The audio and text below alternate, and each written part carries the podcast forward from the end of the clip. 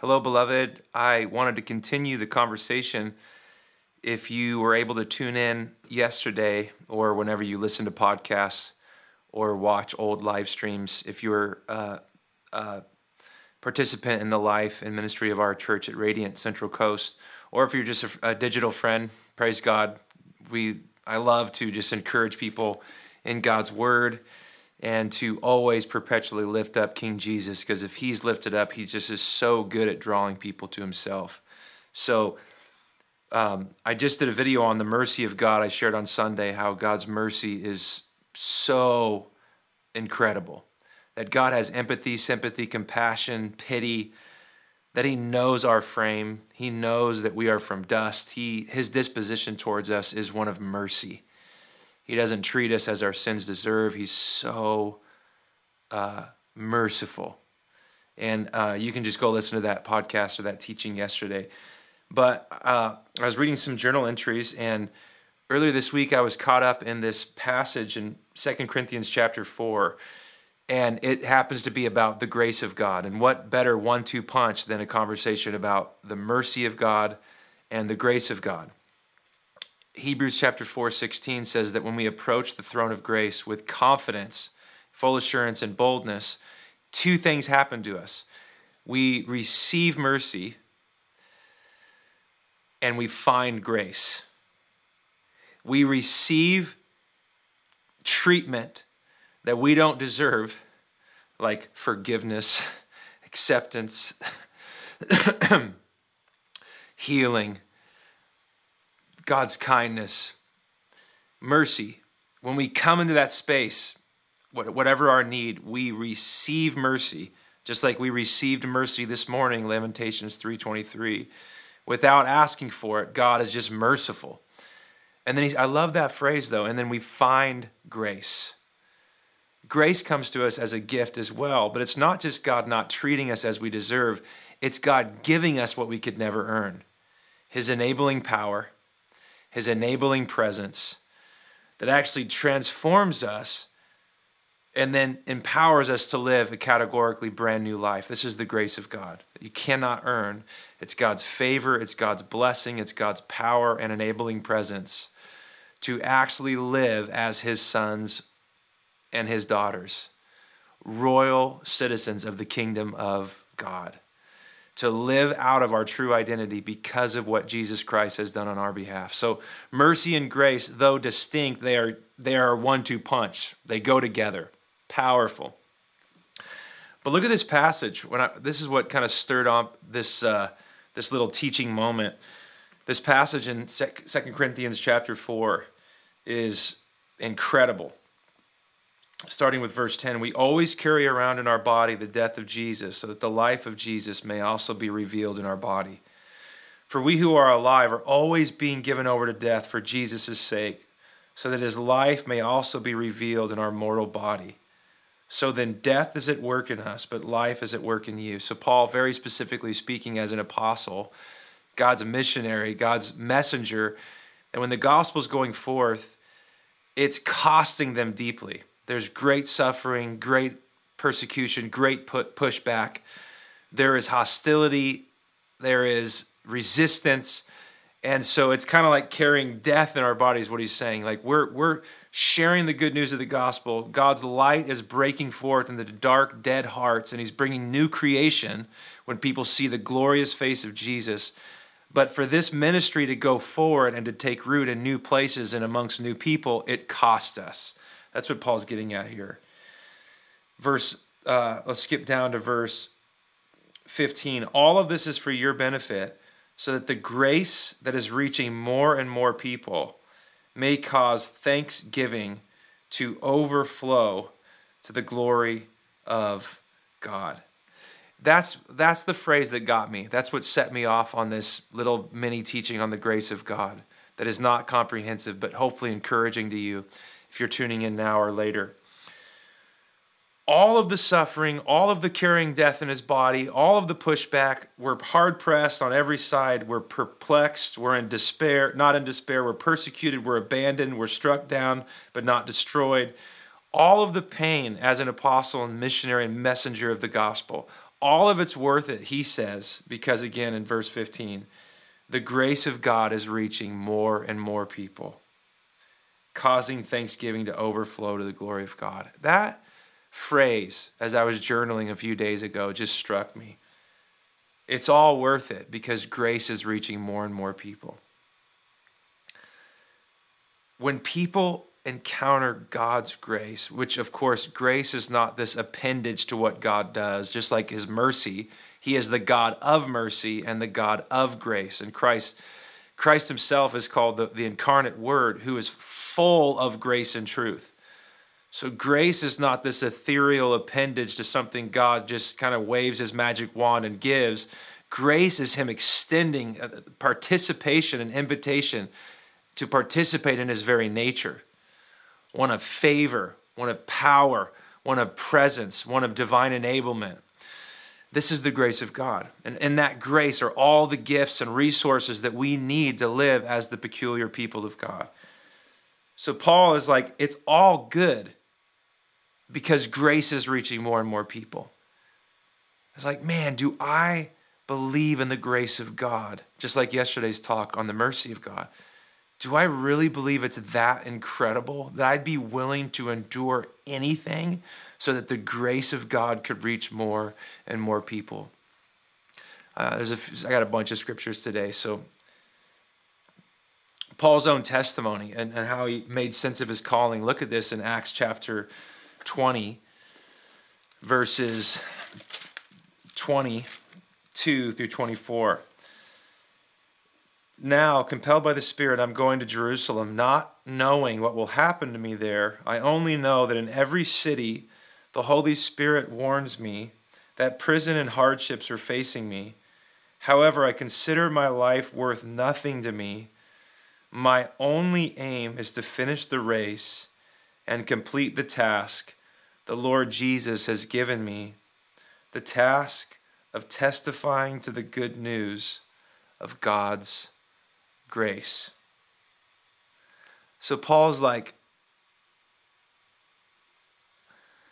it's all worth it. The Spirit tells me I'm going to pay a steep price every new town I go to.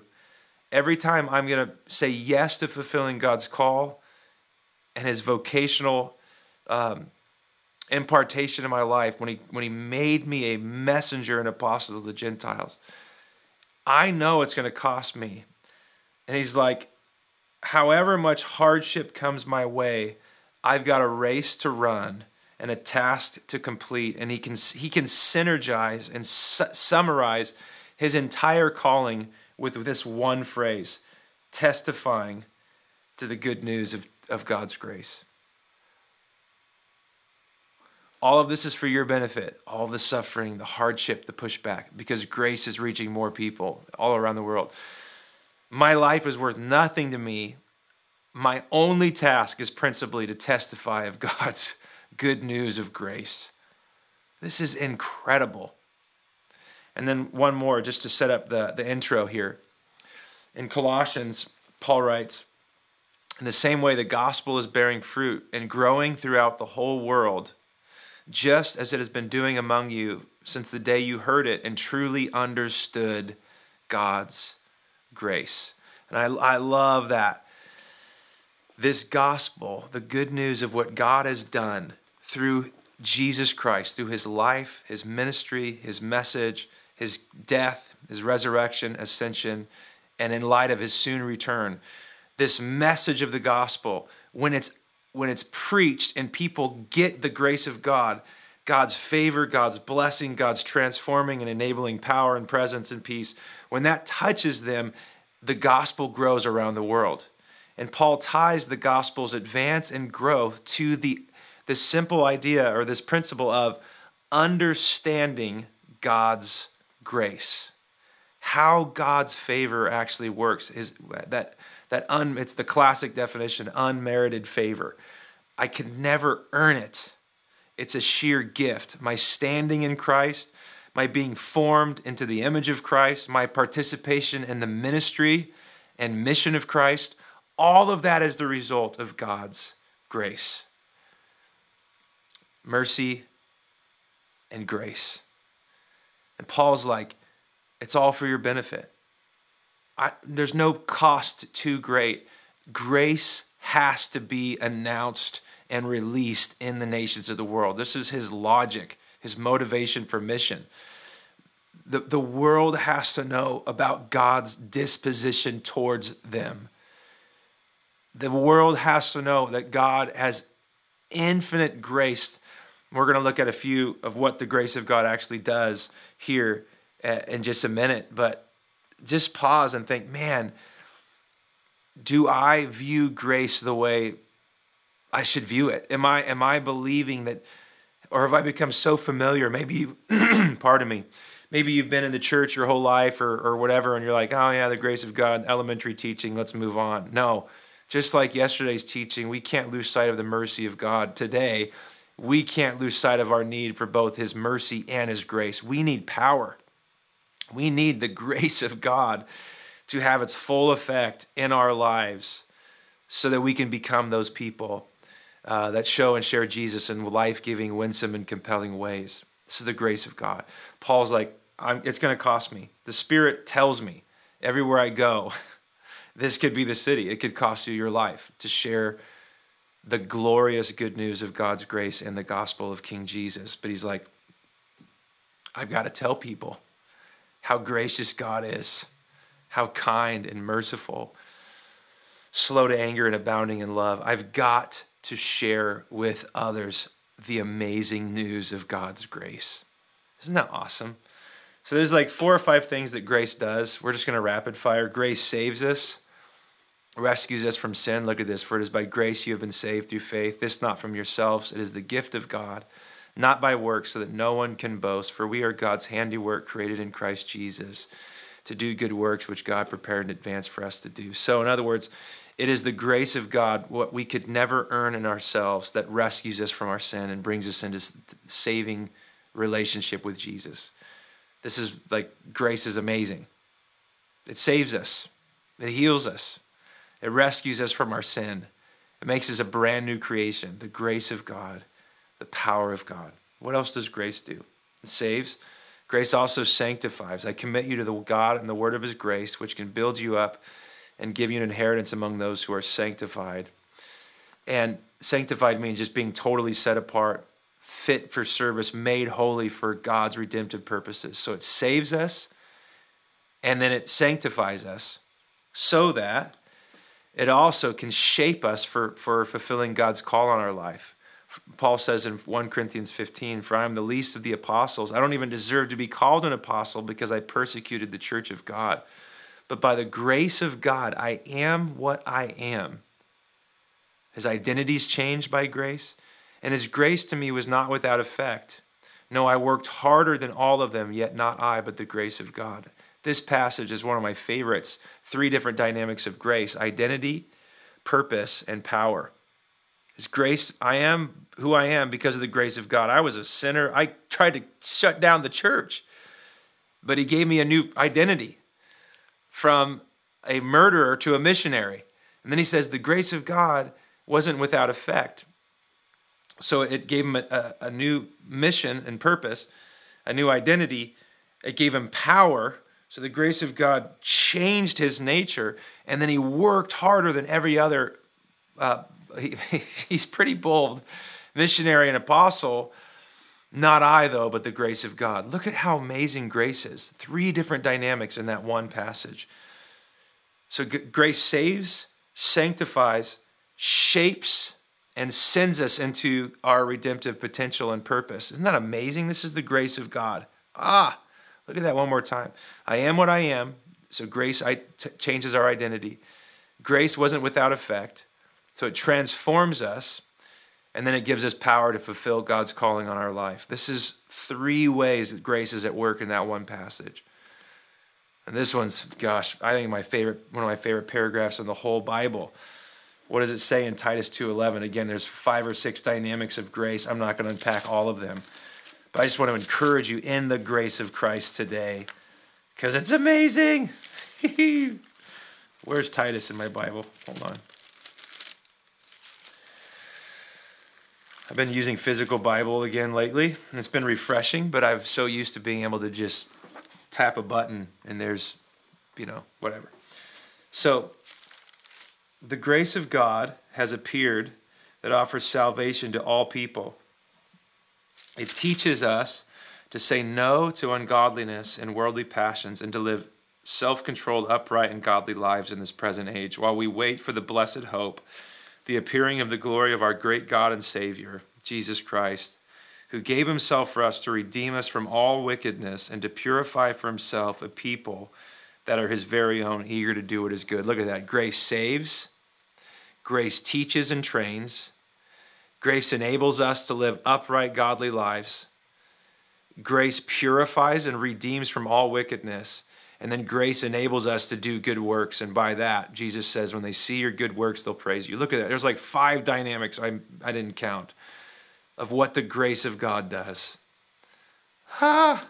Maybe this is why Paul's like, I don't care how much it costs. I don't care what the pushback is going to be or what it's going to mean to my life, suffering or adversity, as hard as it's going to be. People got to know about the grace of God. It changes everything. It changes everything. It saves, sanctifies, it shapes, it sources, it sustains, it enables us and empowers us to live out of our new purpose in, in Christ. This is the grace of God. And then there's just a few passages left in the book of Acts that just, I love how the grace, if you underline grace in Acts, it's super fun. It's a, it's a fun little study. But look at some of these verses. Acts 13:43 When the congregation was dismissed many of the Jews and devout converts to Judaism followed Paul and Barnabas who talked with them and urged them to continue in the grace of God. So grace is something we continue in.